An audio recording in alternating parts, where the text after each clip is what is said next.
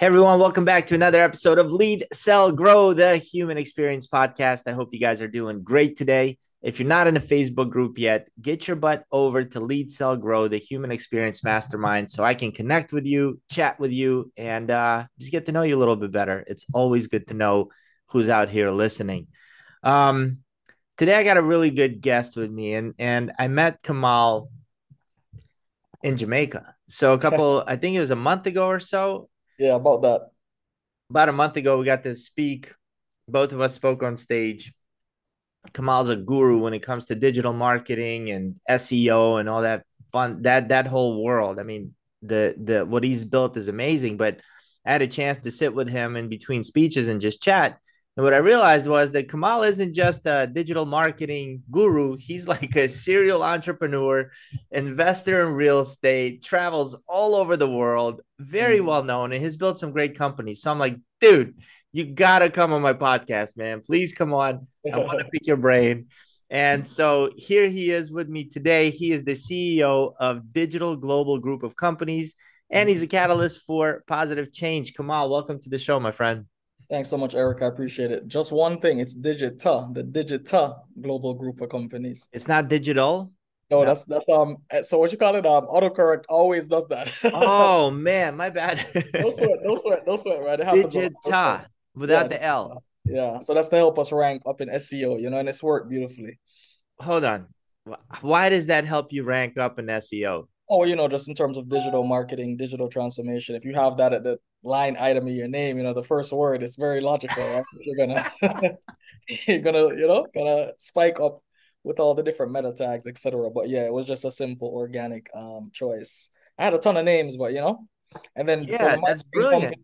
The marketing company came first, and then I was just like, I think I like the Digital Global Group, Digital Properties, Digital Ventures, Digital Finance, Digital Foundation. I was like, hey, let me just continue, Yeah. Yeah. All right. Well, Kemal, you're a young guy, man. I mean, maybe your energy is just young. I don't know, but you just have this awesome vibe. I loved hanging out with you. Yeah, likewise. We got to get a drink next time you come, or if I come to you. I quit drinking, man. I'll have a club soda, but I'll have some lemonade. Yeah. But let me ask you, how did you get started? Tell me about your entrepreneurial journey. Like, where were you before? And then how did your first company, how did you have the idea for it? Sure. So my mom met my dad, and then they had me. Let me stop. Can you go into detail about that? Go to the beginning, So really, realistically speaking, I see myself now, at least as a serial entrepreneur, I see myself as a catalyst for positive impact, because you can have impact, but it doesn't have to be positive. But the genesis of my story is really, it starts when I was a child. My dad is a small businessman. He has a business. He's a custom broker. So when you live in an import-based economy like Jamaica, custom brokers help you to bring in products, clear it for you, cars, whatever it is, right? Mm-hmm. So that you can pay the respective taxes and duties domestically, and then you get the product, right? So he built that company, and I was always around him. And I remember vividly one day I was at his office, and next door there's a mechanic shop, and the mechanic had these. I went in there. I'm like 6, 7, somewhere around there. And he had these metal balls, and I saw them, and I was like, yo, these look like marbles. All right. So I asked him, could you bag these up for me? Just every week. And I took it to school, and I sold them on the playground. Just metal balls. Yeah. Just these metal balls. Cause they look like marbles. The ball bearings is what it was. Right. And so, that's kind of like the genesis of me becoming an entrepreneur, if you will, which is essentially, my definition is essentially, looking for opportunity and finding some catalyst or some way to kind of convert that to, something that people want. In a very simple way, entrepreneurship is creating opportunities for something that people want, right? If you create something that people don't want, you fail, which is important, right? It's important to learn, but if you keep doing it, you're going to fail forever, right? So yeah, so I sold them on the playground, and we used to travel to Florida, like every year. And my dad would always give my sisters money. But this year I had my own money. I had like $70 US after my marble business, if you will. Then it expanded to pens and things. But anyways, I had $70 US, and I was like, yeah, my dad didn't need to give me any money. This time my sisters got money, et cetera, et cetera. And when I went abroad, I did like the best investment that my 8-9-year-old mind could, you know, come up with. I bought some Pokemon cards, right? So I don't know where those cards are now, but pretty much that was like the genesis of me kind of seeing that, one, I was kind of wired a little differently. Looking back, looking retrospectively, I can see I was wired a little differently. Like I just always saw these things. It moved into me, you know, when we moved to Florida and, you know, my mom and my dad had separated and it was kind of tough on my mom. I was kind of selling snacks and stuff at school. Like I was like, look, you know, whatever it is, doing that type of thing, just always looking for opportunities to kind of make an extra buck, to kind of ensure that, you know, I had a little backup cash in case of anything. And it naturally matriculated up when I moved back to Jamaica. You know, I went to college here. I kind of put myself through college selling laptops on campus. Once again, the import-based economy, you can't just go into a store. I had like, you know, a little cheaper price. And this was my first opportunity to learn about the impact of the state. So when they changed the taxes, I was out of business, right? The government increased the taxes. I was out of business. I couldn't do it anymore. But by then I had gotten a scholarship for my master's. I studied political science, interestingly, in international relations, nothing to do with what I'm doing now. And I got a scholarship for my master's. And that's where I would say my speaking career kind of begun. I started teaching and I realized I love imparting knowledge, and pretty much did that for 2 years. I would kind of have workshops with my students, one away, to kind of teach them things and charge. So I was just always been doing these little things. And pretty much I started, you know, I worked with this firm and I kind of saw his model of how he structured talks, and he made like $5,000 US a day. So I was like, oh my God, this is crazy. All right. So I was like, man, I could do this. Like I started practicing in the mirror and I was listening to talks every day. Like, so I'm an aggressive seeker of knowledge, right? So I like read 5 articles a day, watched 2 videos, Jim Rohn, Les Brown, all of the guys, Earl Nightingale, all the gurus, right? Right. And just studied them, like movements, tonality, everything. And I got my first little break, did it for free. The organization I was working at, interestingly, I booked the room out. I did sales. I closed the entire room. It was like 100 people. I did it by myself because they were going to fail. And he's like, are we going to fail? I was like, hell no, we're not going to fail. So I just hit like 1,000 calls. I filled the room and he's like, what do you want? Commission? And I was like, no, I just want an opportunity to speak. That's my commission, if you will. And pretty much I practiced, I did my thing. And then when I went up there, it was in the front taking the registers when people came in. And then when my time came, I went up, absolutely crushed it, man. Crushed it. What was the speech? The speech was about recruitment using digital something or another. So he's a big recruiting agency. And he was like, look, I was like, I'm gonna put a spin on it, show you how to recruit using digital strategies, blah, blah, blah, blah, blah. And I went in there, I had my jokes ready. So I don't know if you know, like, you know, some people like to fix up their CVs to sound pretty dope, right? So one of the jokes I had was, you know, I was like, can anybody tell me what an underwater ceramics technician is? Do you know what that is? Probably a plumber. No, it's a dishwasher, but it sounds funny, right? That was close. Yeah, underwater ceramics technician, right? So I had a joke like that and people loved it. So I just kind of did that. And the person approached me, like 5 people approached me after, and they're like, hey, we would love if you would give a talk at our organization. And that pretty much, that launched me. I've been to 35 countries now giving talks. I've delivered over maybe 250, even though that's not my core entrepreneur business anymore. It's something I'm really passionate about. But that organization led me to kind of looking into digital transformation. A friend of mine, we kind of did some kind of consulting for him. And I started just going deep into digital, taking courses in the night, reading 5 articles a day. Because I believe in Earl Nightingale's whole thesis that, you know, if you read a book a month on your desired topic, you're going to be an expert in 1 year. I did it in like 8. So people started calling me the expert. I read everything prolifically, right? And so I could quote statistics off the top of my head. I was just like deep. And then when I left that organization, I pretty much founded Digital Global Marketing with $300 US. I got our first deal. It was like a logo project to do a logo. I gave 50% to the designer. I took 50% and registered the company. That guy worked with me for 5 years after I started the company. And we just kind of grew organically in scale. Now we have 30 people. We're actually about to buy a company in New York to merge them. And, you know, the rest of the companies came kind of systematically. As I grew, my vision grew, and we just kind of kept growing. You know, we're in the process of just doing a ton of things. I just got some properties in Panama. We're looking to, you know, do a high rise here in Kingston, 15 stories, commercial building. I'm doing 30 units in Red Hills, which is a nice area in Jamaica. And yeah, we're just pushing, man, you know? So that's pretty much the spiel, if you will. In a 5 minute, and then a venture company. So we're buying and investing in firms. We have a good pipeline. And then finance, money makes money. So it makes sense, right? Money makes sense. Finance, you're lending out money? Yes, microfinance. We're going to do it digitally. But also, in terms of like larger deals, like we plan to eventually scale to be able to offer things like mortgages and, et cetera, et cetera, et cetera. But we're just taking it one step at a time because of the demand for microfinance, because Jamaica is very, traditional access to capital. Clearly, there's a lot of processes that the typical person might not be able to, do have a track record. Our credit system is just coming into tow. And so a lot of people are undocumented in terms of the banking system. They're not in the formal economy. And so they need, they're mostly cash based. And so there's a large opportunity there. And a lot of firms are doing well there. And so logically, we're going to throw our hats in the ring and add a little spice. What does that look like? In terms of micro digital finance. Oh, is this like one of those underwater porcelain technician things? No. So it's essentially, it's just lending capital to persons that might have a business, might have some opportunity they need to pursue, de-risking it using KYC, normal process like anything else. It's just why that digital. Like, what about it is digital? Are you doing it in crypto? Oh, online. Oh no. Oh, it's all online. Okay, like that. I'm a crypto guy. Bounce back. I'm hodling, I'm hodling. Come on, Bitcoin. Come on, Bitcoin. Rise up, But yeah, I'm hodling at the moment. I did a ton of stuff, but I know that's not what we're talking about. But yeah, pretty much it's really lending online, and it'll be the first, I think. Nobody's doing it domestically yet.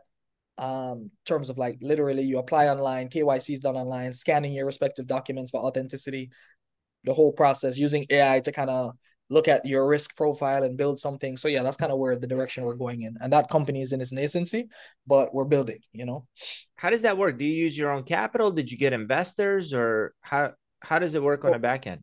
So funny story with me. That's a funny story. I mean, funny question. And then the timing too, because I don't know, I have a aversion to borrowing without no. Without a clear ROI. So yes, it is my capital in the beginning. So when we list my company, which is the DGM, the digital marketing firm, we're listing that in Q2. We're going to raise the value will be around $22 million US at that time. We're going to take some of that capital and use that to fund that initiative. And I'm clear after I kind of sell, I'm going to sell some of my shares to equivalent to about say $2.5 million US. And take it and reinvest it in across the companies. That's the plan. And so we're just in due diligence with our brokers at this moment and getting ready to exercise that transaction next year, mid next year. Yeah. So yeah, I don't have an aversion to debt because there's good debt. Clearly, I'm a student of finance. I'm a student of The Richest Man in Babylon and all the different books and da. But for certain initiatives, I believe in holding equity. And so I don't necessarily just give off equity and take on a ton of debt if it isn't, servicing itself. That's kind of my model for all the businesses. So DGM, we have no debt. We literally grew organically through the contracts, right? We passed $1 million US, I think 2 years ago in annual revenue. And in a small economy, that's quite an accomplishment. You know what I'm saying? Congratulations. Thanks, man. And so, yeah, and that one, that's the third smallest company now, because our real estate portfolio it's gone way beyond that. And so yeah, I'm just taking it day by day and trying to be strategic and wise. So we have a ton of debt on the real estate side because that's good debt, but yeah, I mean, we'll definitely consider taking debt if it is that the interest rates and the rates that we're charging, there's enough spread to make it feasible, including salaries, etc. Yeah. So yeah. Now, what I love what you said a little bit earlier. You could miss it if you don't pay attention. You could miss it. And for you listeners, check this out, especially if you rely on selling anything as a way of earning income. So I got this group. It's a coaching group called Relentless Goal Achievers. And 3 times a week, we hop on a call. Today was a live Q&A and coaching call. And I was speaking with one of our members, and the topic of push versus pull selling came in. Mm-hmm. And one of the challenges I see entrepreneurs having is that they believe they go to market with what people need. However, people don't buy what they need. They buy what they want. Mm-hmm. And earlier when you were speaking, you're like, you got to give people what they want because, that's what they'll buy. If you create a product or a solution for something nobody wants, you're going to fail. Indeed. And it's very subtle because, I mean, just think about this. People really don't buy what they need. If they did, McDonald's wouldn't exist. Indeed. Right? Indeed. Like nobody needs a fake meat burger with, you know, a sugar milkshake. That's just killing ourselves. But people want it. They crave it. Indeed. They buy what they want. Indeed. And so I really kudos to you for using want and not need, because that was huge. Oh, respect, man. Most definitely. And I concur completely. I think, you know, if you needed to tell time, sundials would still work, right? You didn't need luxury watches. If you needed to smell good, a bar of soap. So, I mean, everything is tied to psychology. Sales is literally psychology, just running wild, right? And understanding the human psyche is key to any type of business, but more so sales. If you don't understand the why behind people's motivations, it's almost impossible to sell them something that they want. And they might need it too. But as you said, it's really what they want, because people sacrifice their needs all the times for their wants. And it seems illogical, but only because the human mind is not very logical. It's emotional. So true. So it's something that, you know, you just have to kind of think about when you're pursuing any path in business, sales, or even personal relationships. So true. All right. Well, let me ask you this, because to me, based on the hour we got to spend together and our time now, yeah. If I had to assess you, you seem like a guy without fear. Like you get an idea, you go for it. But I know it's bullshit, right? Like that's not. I'm sure internally you have the same doubt sometimes. Well, hell yeah! Hell yes! Like, oh, can I curse? Can I say hell yeah? Yeah, that's not a curse. This is. I'm just a kids show, so I don't know. I'm just trying to respect your platform, man. No, human experience. I really want the raw human experience. So you want to curse, man. But the thing about the reason why I'm asking this is because I deal with a lot of entrepreneurs that get stuck in their heads and they don't take that necessary step. You don't do that. How do you overcome it? So, you know, funny, a friend of mine actually told me something about myself. And that's why it's so important to have people around you that are observing you and can identify your traits. My superpowers are two things. One, I have a very small feedback loop of fear. So when I'm going to do something, some people ruminate in their heads, as you've said, like forever. And then, oh my God, what if this goes wrong? I have a very small window for that. So I take action pretty swiftly. And secondly, I process things very fast and very well. So a deal comes across my desk. I'm looking at the things that I need to look at. I look at the person clearly. I look at the deals. I look at the fundamental. But I also listen to my gut based on built up experience about what it is that I'm looking at. And I just run the numbers and I say to myself, okay, is there enough safeguards mentally here that I feel okay about this deal? And then I do it. He said to me, Kemal, you don't hesitate.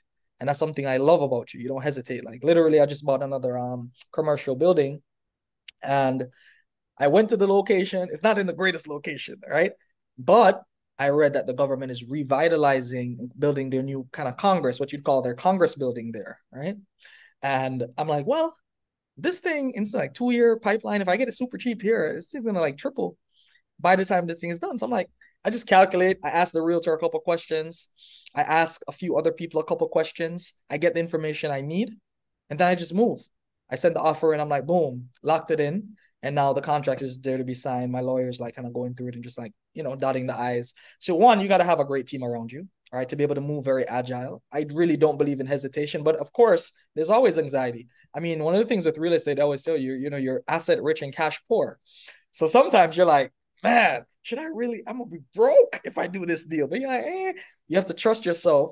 And don't get me wrong, there's always doubt. I don't really believe in imposter syndrome per se. I just think it's, you know, self-doubt because you just don't know your true potential as yet. Because I don't think there's any such thing as an imposter unless you're really an imposter. I think once you are on a path, you're just, you know, not at your goal yet. You know what I'm saying? And so the confidence will come. But I heard this thing online and it says, you know, you don't get confidence from screaming affirmations in the mirror. You get it by having undeniable proof behind your name. So it's always that first deal. Once you do that first deal, you're like, oh my God, or the first million, right? You're like, oh, I did it, so I can do it again. And you kind of build your track record. Now, Marky, you have to be careful about your internal bias as well, because you have to be self-aware to know that don't get cocky, don't get arrogant, still run through the process of the data. Don't just jump on something, you know, because there is such a thing as, you know, failing when you're big. People say, you know, it's too big to fail, but you can fail when you're big. And so you just have to be prudent in all your decisions. I'm a student of delayed gratification. So I've learned a lot and I followed the books and I followed the readings and I've also internalized and kind of reflected and ideated of my own volition and be like, these are what I believe to be the principles of life. These are what I believe to be the principles of success. And once you have your principles behind you, you have way less of a feedback loop because you've already solved for X.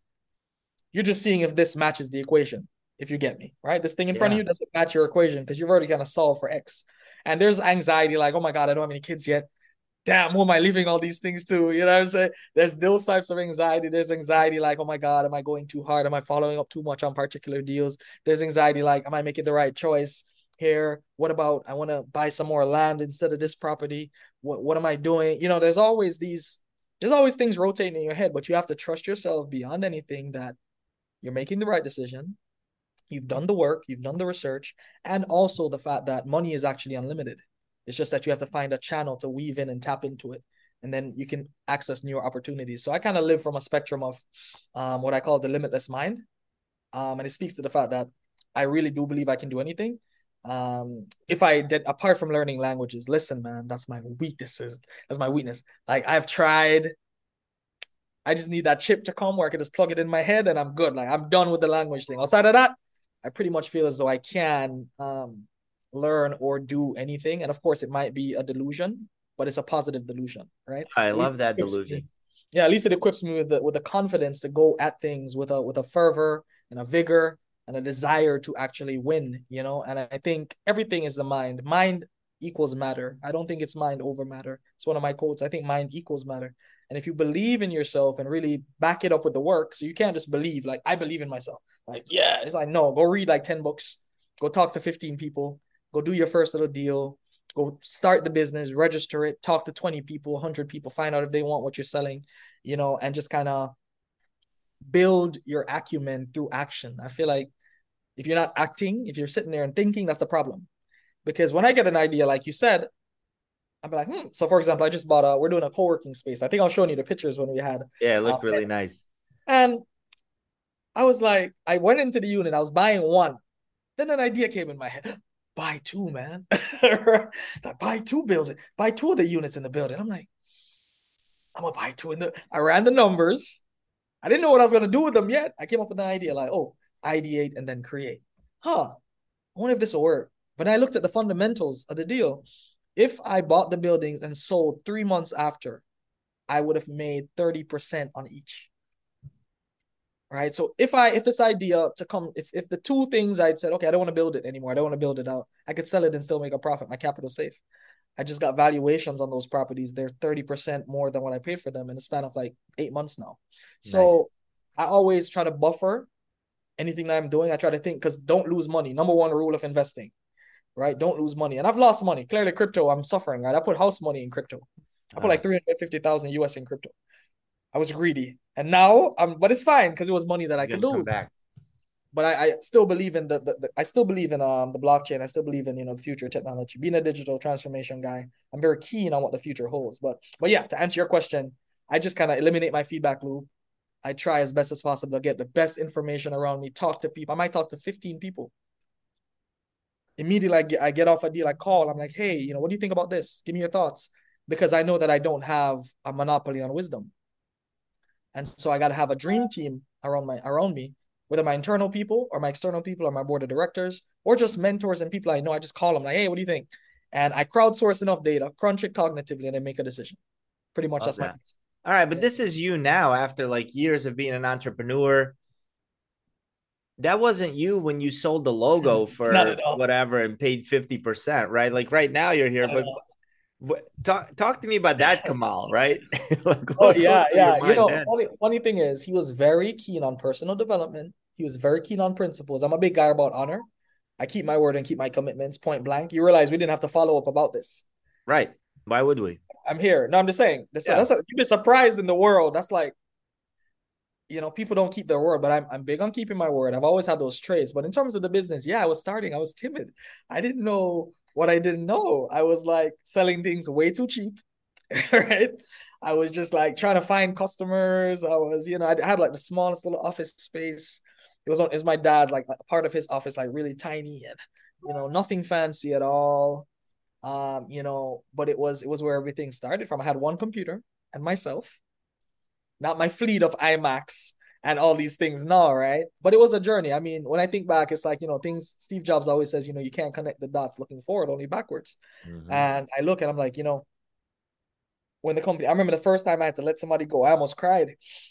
I almost cried. He was a great guy. He was a great guy, but he just didn't have the skills. So I'm there, I'm like, damn, I'm like anxiety, like all it. Now I'm like, oh, COO, yeah, we're terminating it. It sounds bad, but it's still my CEO. Like, hey, you gotta make have decisions quickly. Make decisions quickly, right? But yeah, it was just a journey, and I think, you know, the difference then is I just didn't have as much information. I didn't understand the importance of team. Tried to do a lot of things myself that, looking back, I would have built a super team way earlier. And he was just, you know, Kemal back then was just really a student of trying to find success. I devoured every material, Hard Things About the Hard Things. I don't remember all the books I've read, Lean Startup, all of it. I devoured these things because I'm humble enough, as much as people say I'm super confident and this and that, I'm humble enough to listen to wisdom. So when I listen to podcasts or I listen to anything, I listen keenly for anything that can help me, right? I did do my affirmations in the past. I literally have a daily routine with like 20 things on it. Go to the gym at this time. I just followed the best practices of the persons that I wanted to be like. And I found that, so I remember I found that it brings you too closer to success, or what you deem success, which, as Earl Nightingale says, is the progressive realization of a worthy ideal. So whatever you see success as, I mean, you have to have some steps, because our parents in many cases did not have the blueprint to give us for the lives that we wanted, not necessarily wealth and all of these things, but just basic things like the lives that we wanted. How do we get stability? You know, many things. So I found that knowledge and the pursuit of knowledge has been my greatest tool to win. And Kemal then and Kemal now, the largest difference is I just know more. I just know a lot more. I have a lot more advisors. I started asking myself, what does Warren Buffett do? Offshore. I was like, I'm gonna put my money offshore too. Let me start. Right? I mean, I just kind of just like amalgamate the information and be like, okay, what's my next step? And there's a guy I love, Patrick Bet David. He has a book called Your Next Five Moves. And it's such a great book, just like Principles from Ray Dalio. Excellent pieces of literature that really teach you how to run a business, teach you how to be an individual that is principled, and just kind of what you need to kind of win at a high level. Like The Hypomanic Edge, I'm kind of very manic. I'm a manic personality, right? I'm very passionate. I'm very assertive and aggressive with goals. Like my bankers, I've like done things that my friend, he runs like we'd say like the third largest financial house in the Caribbean. He's a good friend of mine. And he says, Kemal, you've done some things I can't do. I don't understand how you do these things. And it's really by just understanding the human element. It's something I've never left out. People are people. Mm-hmm. The highest person in they're people. And if you understand that everyone panders to something, you can kind of, you know, become that person that they want to be around, because people do business with people that they like. People give favors to people that they like. Fundamentally, likability is a key to believability. Believability is a key to trust. And so if you follow that spectrum, it means that you have to be a likable person. So you can't be somebody that's mean and arrogant and, you know, you treat people poorly. I do treat the waiter in the same way I treat the CEO. My mom taught me to always treat people with respect. So now I think I had the fundamentals from a value spectrum to kind of win, and just an honor spectrum to be I am who I say I am. We all do a little bullshitting, clearly. We all do a little, you know, but fundamentally, I am the person that I say I am. And I think the consistency in that character has brought me to where I am. Even back then, I knew at a point, I was like, I'm onto something here. I think I'm going to be successful. I didn't know I would have where I am, right? I didn't know I'd have so many properties. I didn't know, you know, that certain things wouldn't be bothering to me anymore. Like certain bills just would fade away. I didn't know where I was headed, but I did know that I was going somewhere good, because I was following the principles that all these successful people that I listened to every single day were telling me. Not personally, it was just YouTube. I had no mentors like in person. It was just YouTube. And I just believed it. And I studied things like, you know, the law of attraction. I studied all these things and kind of said, okay, let me test these things. If this guy says, say that I'm going to be wealthy 50 times in the mirror, I was like, let me try it for 90 days. Let me see. Let me just test it. Because I mean, I always say to people, especially when I'm speaking in the crowd, I say, I start my talks just like I said, everybody looks beautiful today. I was like, everybody, turn to the person next to you and say, they look beautiful today. You're going to have an amazing time. Something like that, right? Just to kind of break the essence. And then I say, okay, I break the anxiety. Then I say, Raise your hand if this. And I look in the crowd. Some people are so resistant, they won't even raise their hand. If I say, raise your hand, you're going to raise your hand if you believe you're going to be super successful and a billionaire. They just, and I'm like, I would declare that to the universe. Raise my, like, just follow the simple instructions. And I find that resistance is one of the main things that holds people back, because sometimes it's not the access to information. People are giving you all the information you need to win, but you feel as though, or you're too, you lack the humility to be like, look, I'm going to do whatever is necessary to kind of bring this off or bring this across. And I literally, when I'm listening to Les Brown today, if he says, and on the TV, if he says, say that it's not over till you win, I'm like, I'm walking in, it's not over till I win. I still say it, right? So I love it. I believe in that. Like, people, look, if it works, it works. If it doesn't, it doesn't. And these things work. I tell my team all the time. They probably think I'm trying to mind control them into doing more for the company, but it's just the reality. I live it, and it's always like happened like this. So yeah, it's just a different guy. I mean, I had way less, I would say I was confident, but not as confident. I didn't have conflicts with clients yet. I didn't know how to navigate certain things like contracts and, you know, just making the business decisions on a day-to-day. I was very prudent with finance. Like, I didn't buy company shirts till like month number 9, till things were like, you know, I had way more excess than I needed. And I hired really strategically and slow and smart. I didn't go for the top person. I couldn't afford them, just to be pragmatic. I could not afford the top person. And so I hired and trained, and I just took certain steps that progressively led us, you know, to where we are. And then I realized that, you know, I can't triple down on my business. I got to kind of diversify for wealth, because the books say buy real estate. Funny enough, I'll tell you how my real estate journey started. And let me know if I'm talking too much and you want to kind of cut in, right? I was at a friend's games night, and we were playing Rich Dad, Robert Kiyosaki's Cash Flow. We played the physical game.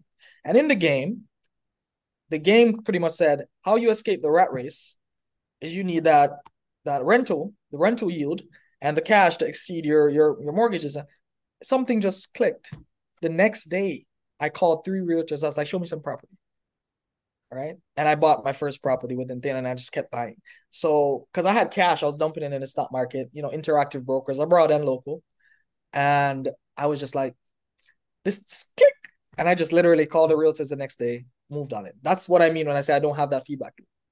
If it makes sense and I can see the principles, and that's the thing, I think, because all the books I read, I kind of see the principles very clearly when I pick up something the first time. Mm-hmm. And once it made sense, I literally just started buying property, and the rest is history. You know, now we're building, which is the next step up in the value chain. You know, I'm done buying other people's stuff, at least locally. I'm now building to sell to others, you know? Love it. So let me ask you something. You said you have 20 things that you do daily. Mm-hmm. Talk to me about that. Like, what's your personal development time look like now? Like, how do you, and after that, I'd like to learn a little bit more about how you set goals and achieve them. Like, what processes you have for that? Sure. So my daily routine, I have a morning list, then I have a midday list, then I have a night list. So my morning list, I'll just read it quickly. Yeah, go ahead. If you don't mind. So meditate till I feel centered, pray to the universe and my ancestors, go outside, feel the ground under my toe and give thanks for the day. Feed Kona, which is my baby, my Akita puppy. I showed you her pictures, I think, as well. Beautiful, yeah. Yeah, thank you. Stretch, take vitamins, drink a glass of water, brush my teeth. Recite my daily affirmations, recite Desiderata. I don't know if you know that poem, but I love it. What is it? Desiderata. It's a poem. I don't know it. Check it out. It's really great. How do you pronounce it? So I'll spell it Desiderata. So Desiderata. You Google it. It's a very popular poem, but I recite it from heart every morning. I know it by heart because it's such a great poem. Is it long? Reasonably. I mean, reasonably, but so read Daily Stoic. So I'm a big Stoic. So I read the Daily Stoic every day. It has a meditation. Then I read my daily reminders, which is a separate list. So now it goes into like my separate lists. Then I chime in at my company, review my goals, write in my self-love journal, write in my reflections journal, write in my gratitude diary. So I get up at like 6. Hold on. All right. You got 3 different journals that you write in every single day. Yeah. What does that look like? Oh, it's like 2 lines. It could be 2 lines. It could be a sentence. It could be, if I'm inspired, a paragraph. Or 2. It really depends on just where I am in my journey in that day, you know? And I'll read one to you from each if you want at the end of this. Yeah, I'd love to. So write in my meditations and life journal. That's my quotes. I just come up with things daily. I just pop up. Quotes just come to me and I write them down, my own original quotes. Then I read the self-love. Well, the 15th of the month, I let delegate certain things to dates. I read my self-love fundamentals. I read my living purposeful checklist on Mondays. There's a whole little system, right? Then I complete my workout routine. I do my sentence completion exercises from a great book called The Six Pillars of Self-Esteem. I encourage everyone to read that book.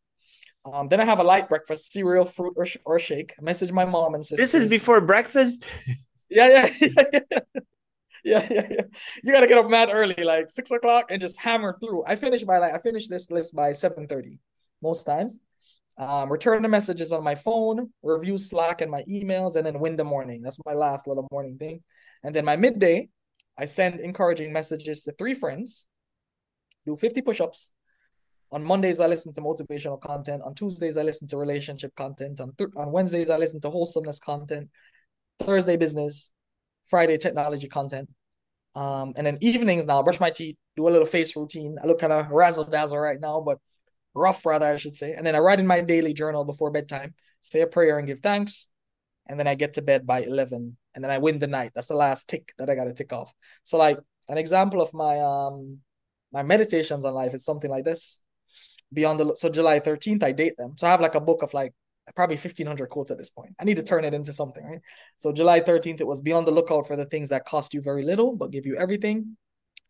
I also wrote on July 13th, if you live a conflict-free life, you've lived no life at all. The capacity to prudently manage conflict is mastery. And then before that, I'll write something like, if you run away from hard work, a hard life will find you. Just because someone says it's true doesn't mean it is, but it can be made to be true. We don't pursue growth to feel better than, we pursue it to be better. Pain can only exist in comparison. Things like this. I just get them. And so these aren't done daily. It's whenever I get inspiration. It just kind of comes to me. So I have one that's like, if you don't go beyond your doubts and limitations, who will? Most of us won't achieve our full potential because we let emotions dictate areas of our lives where logic and rationality are needed. Reframe attacks as feedback. Reframe criticisms as wisdom. Reframe overwhelmed as I need a new approach. Reframe hurt as what I am, as what am I rejecting in this teaching? Reframe hurt as what am I rejecting in this teaching? Reframe I can't as I must. Change your mind, change your life. So these thoughts just come to me and I just jot them down. And then, so I don't know if you can see, but these are the lists that correspond to the actual. So this is the routine list. And these are the lists that correspond to those elements, the journals, all of that jazz. And, gratitude journal could be like, I'm happy for my bed. I'm happy for my watch. Whatever I feel. It's important for you to do that. No, because if you're not grateful, the universe will not give you more. I always tell people, haters will always be broke, right? If you hate on somebody, you're telling the universe, I don't want this thing. So anytime I see somebody, something I want, jet, a boat, I'm like, oh, I love your boat. I love this. It's amazing. Can I check it out? Like, that's my attitude. I don't believe in envy, because what you're doing is rejecting the universe's will for you, right? If you want something, you got to praise it. You got to be like, this is great. I love this. That's how you got to kind of approach life. At least that's how I approach life. And I found it to be rewarding, both from a perspective of, the things actually come into your life, but when they come into your life, you're more grateful because, you willed it into existence, right? So, yeah. Love it. Yeah. Love it. Kemal, this was awesome, my man. I appreciate you sharing your morning routine. What's next for you? What's next? Yeah. Oh, $1 billion US. I'm just kidding. I hope so. I'm definitely working towards it. Now, what's next? I mean, I'm going to Portugal, in October. I was telling you before we started, Turkey. Yep. I'm going to Turkey. I've been to Portugal. The same organization that invited me to Portugal is inviting me to Turkey, to give a talk on, I think, digital innovation in cities, for sustainable cities, something of that nature. And outside of that, as I said, we're listing the company next year.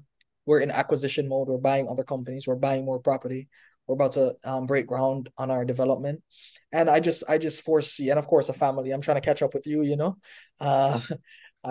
definitely trying to settle down, because I've kind of reached a level now where I feel as though I'm okay.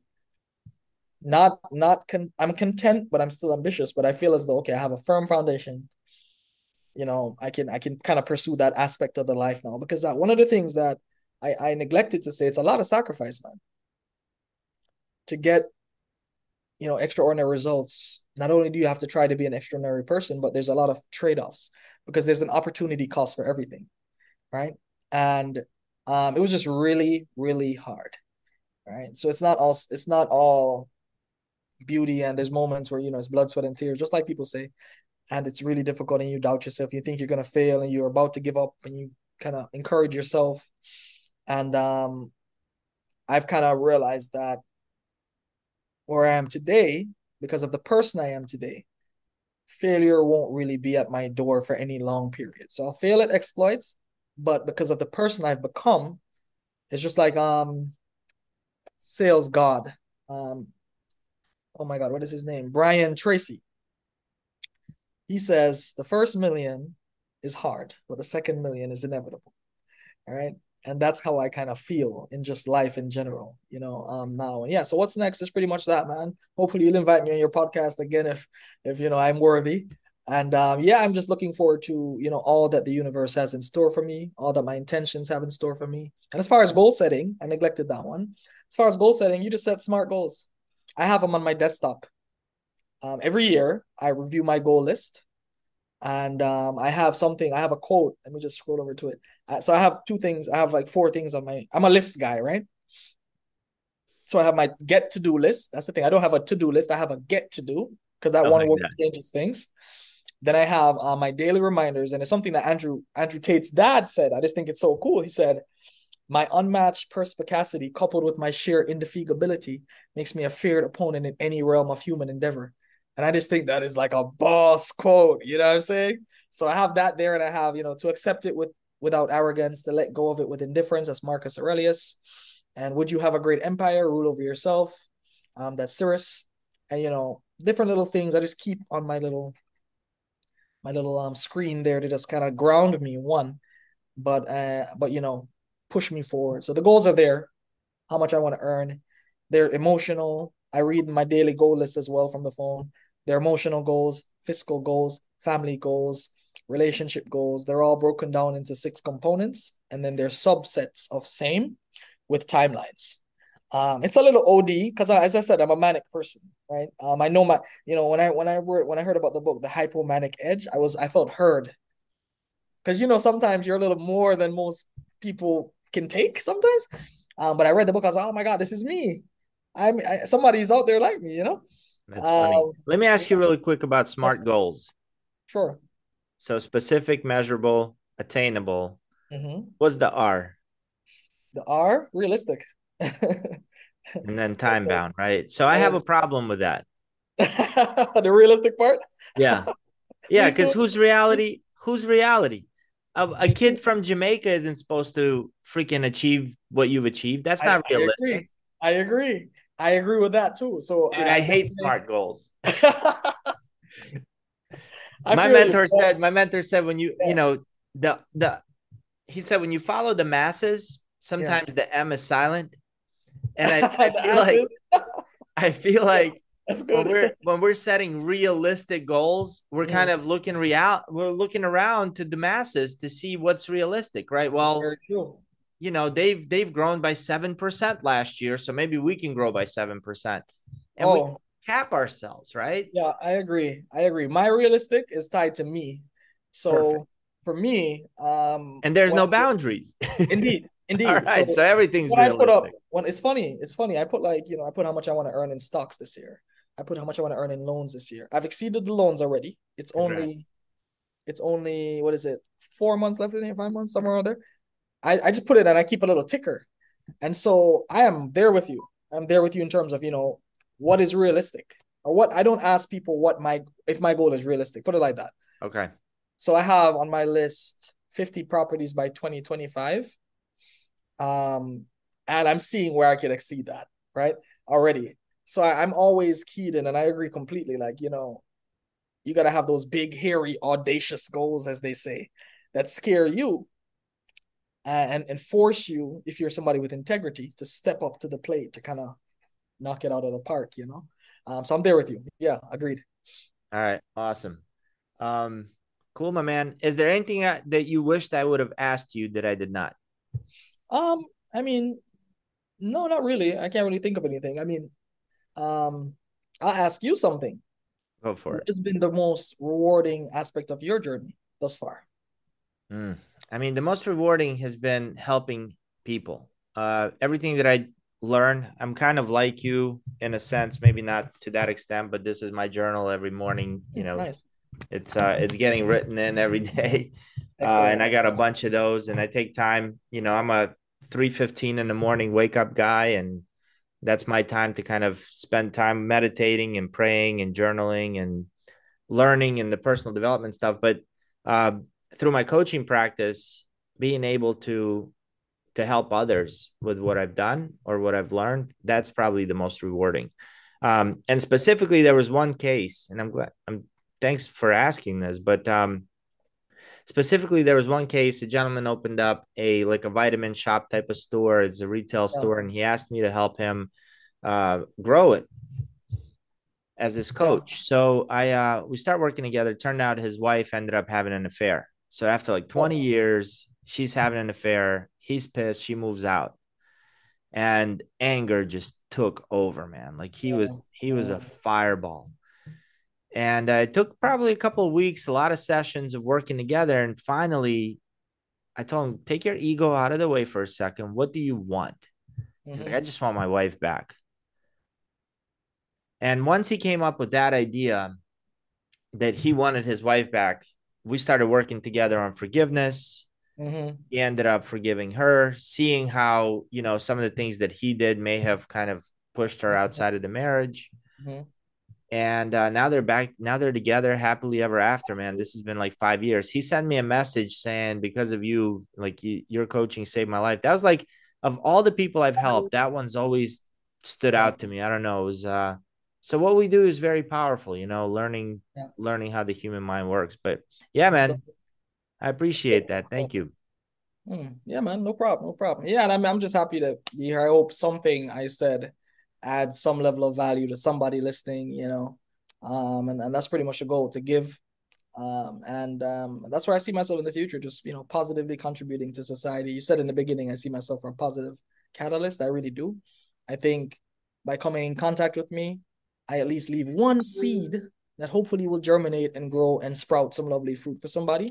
So I hope, you know, one of your listeners is that person today. I just want to say thank you. I think they are.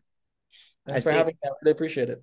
I think just by being who you are, Kemal, gave people an idea that if somebody like you, and by the way, Jamaica, you didn't have as many opportunities available to you as we do in the States. Not at all.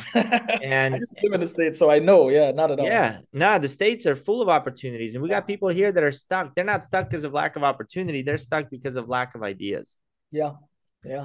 And so I appreciate you coming on, being who you are, showing what's possible. And if you're listening and there's something you want to take action on, but you're oscillating, meaning you're taking one step forward, two steps back, and you're in your head and you're thinking of all the reasons it's not going to work, just go for it. What do you have to lose? At the very worst, you're going to end up exactly where you are now. Indeed. Fail That's quickly, it. Fail fast, move on. Keep failing, move on. It only takes one. Only takes one. I love it. All right, brother. It was nice. Thank you for being here. Once again, head over to Facebook, ladies and gentlemen, Lead, Sell, Grow, the Human Experience Mastermind. I look forward to getting to know you in that group. Bye. Thanks, Eric.